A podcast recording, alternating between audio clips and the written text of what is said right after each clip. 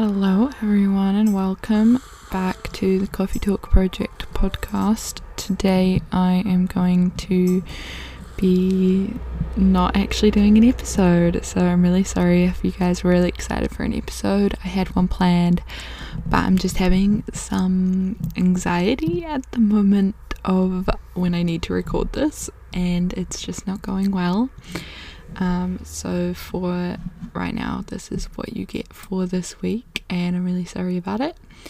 Um, but there is just a reminder that there is two more episodes for this season, um, and they are really exciting. So I'm really excited to record those when I'm feeling less anxious.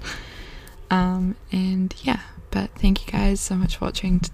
T- or so much for listening to this little update. I'm really sorry if you guys were wanting a little bit more.